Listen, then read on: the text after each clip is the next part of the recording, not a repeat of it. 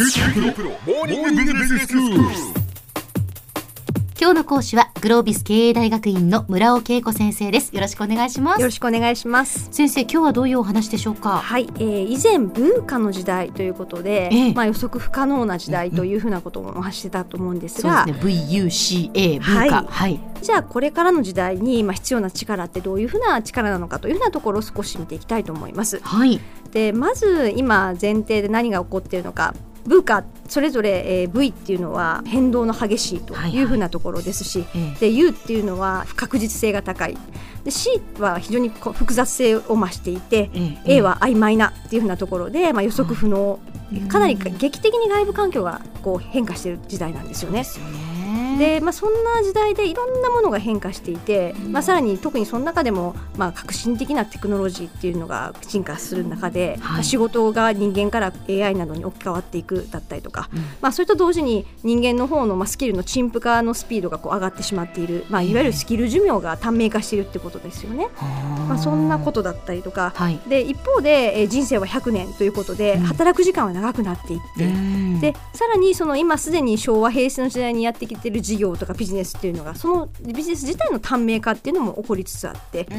でも人間、元気にパワーもあってどんどん生きていくので、その中でやっぱり自分は一体どう生きていくのか、やっぱりより考えていかなければならないと、そういうことなんですよね。そうですね。でまさに働き方改革みたいな話だったり、副業解禁みたいなところだったり、いろんなことが政府も言ってるわけなんですけれども、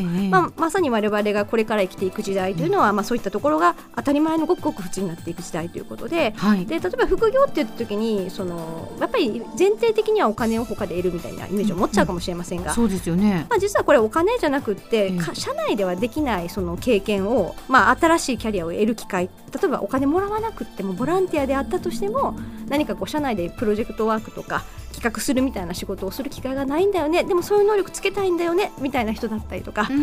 あるいはマネジメント経験ないと、一般的な社会で評価されにくかったりとかすると、なので別にお金はもらわないけれども、そういった何人か10名ぐらいのメンバーを巻き込んで自分がリーダーとなって、何かをこうアウトプットしていくみたいなプロジェクトを、プロフェッショナルのボランティアとしてやっていく、そういう発想もあるわけなんですよね。あ、なるほど。何か自分の今持っている能力、スキルでお金をもらおうっていうことではなくて、っていうことですね。そうです。なので自分の能力開発の機会として、そういった副業みたいなところを捉えることができるはずです。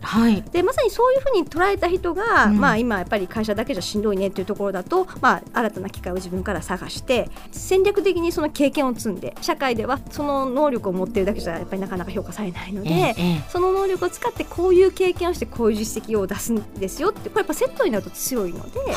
その経験を得る場としての副業っていう部分でかなりいろいろ考えることができるわけですね。で、そんな時代の中で、じゃあ何しようってことが今度は考えることになるわけなんですが、いろんなことを考える中でやっぱり一番最初に考えなければならないのは、一体自分は何者なのか。自分は何者なのか、やっぱり自分自身に問わないといけないわけですね。そうなんです。いろんなものが変化しちゃってて、一緒にそれと一緒に不安がってったらいろんなものを見失って、なんかひたすら不安で、とりあえず一緒に変化とともに自分も変化をふわふわしながら振り回されそうな気がします。そうなんです。だから振り回されちゃダメで、やっぱり柔軟性を持って生きることはとても大事なんですが、やっぱり自分が譲れない軸とか、なんか自分はこのために生きてるとか、自分ってこういう人なんですだったりとか、やっぱそういうベースの軸が絶対必要な時代なんですよね。なんですが、なかなかその今までの時代の中で自分って何っていうことって学生時代にもなかったですし、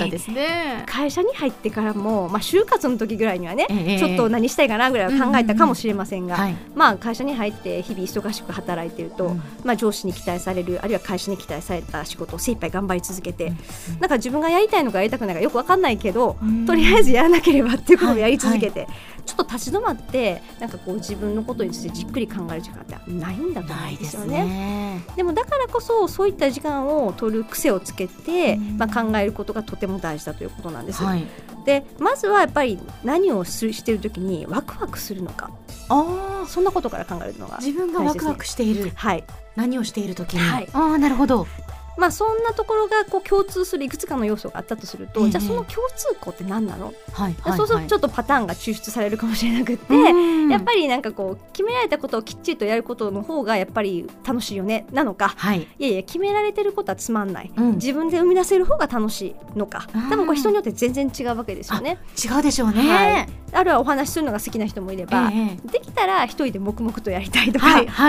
みんなでやりたい人もいればそうじゃない人もいれば、でこれって人それぞれの固有のやっぱり価値観に基づいてある概念なので、なんかまずはそこをしっかりと自分がその自分のことを認識するってことがとても大事なんだと思います。先生、それこう書き出した方がいいんですか？書き出した方がいいですね。あとは一人で考えても行き詰まっちゃったりとかするので、できたらすごく仲のいいメンバーと、なんかどういうふうなことがあるのか思いつかないんですね、そもそも。なるほど、自分でもんとこう考えていてもっていうことですね。そうなんです。だからいろんな人の意見聞いてると、ああそれ私もそれ好きって誰かの意見で思い出した状態で、でも自分一人だとそれが思い出せない、どっかの認識にはあるけど誰も引っ張り出してくれないと多分引きずり出されないと。そうするとやっぱそういう機会をたくさん持っていった方が、やっぱり自分のことは理解しやすいってことだと思うんですよね。意外とこう客観的にね、人の方が、あなたってほらこういうの好きじゃないとか、こういうの得意だよねって言ってくれたりすることもありますよね。そうなんですよ。だから自分は知らないけれども他人が知ってる自分っているはずなんですよね。で実はこれって積極的に自分から聞きに行かないと発掘されない、だからなんか誰かに発掘してもらうような、フィードバックもらったり、そういうのはすごく大事なんだと思うんですよね。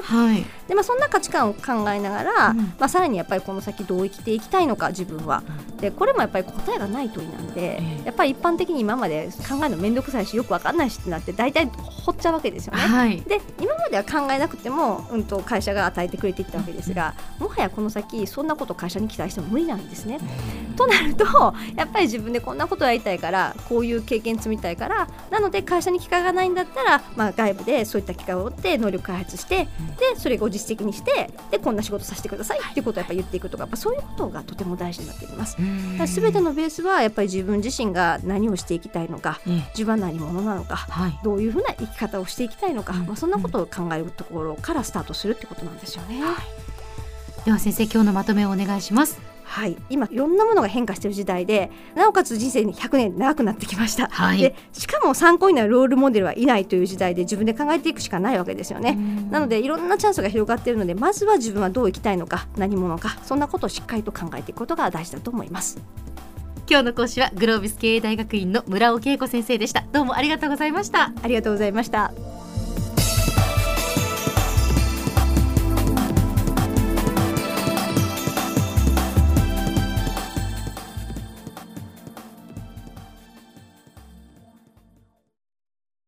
QT プロは通信ネットワーク、セキュリティ、クラウドなど QT ネットがお届けする ICT サービスです。